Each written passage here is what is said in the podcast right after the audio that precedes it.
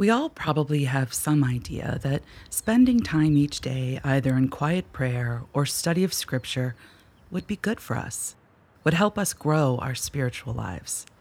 But there are a million reasons why we don't do it. We're too busy, we're too distracted, we're just not that interested. When I was growing up, this time each day was called quiet time. We were encouraged to have our quiet time with Jesus. And as a kid, this was terribly boring. About as fun as arranging Precious Moments figurines while blasting Amy Grant on my boombox. Apologies to all you Amy fans out there. But probably the biggest reason that we let this reflective and connecting time with God stay way down on our priority list is because we just don't know how to do it.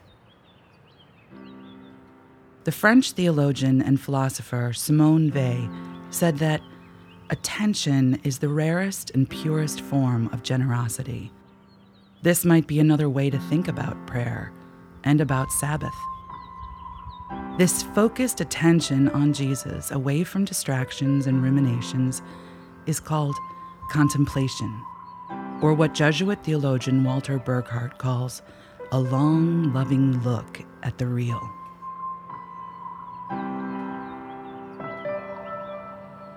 I'm Kelly Weber, and this is Rest, a podcast by The Gathering.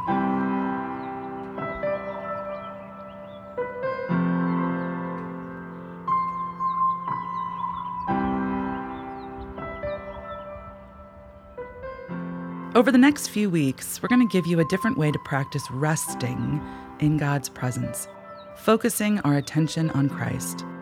We'll give you a brief lesson on Mondays, lead you through some practice and reflection on Wednesdays, and on Fridays, we'll leave you with a standalone prayer that you can come back to over and over and make part of your own practice.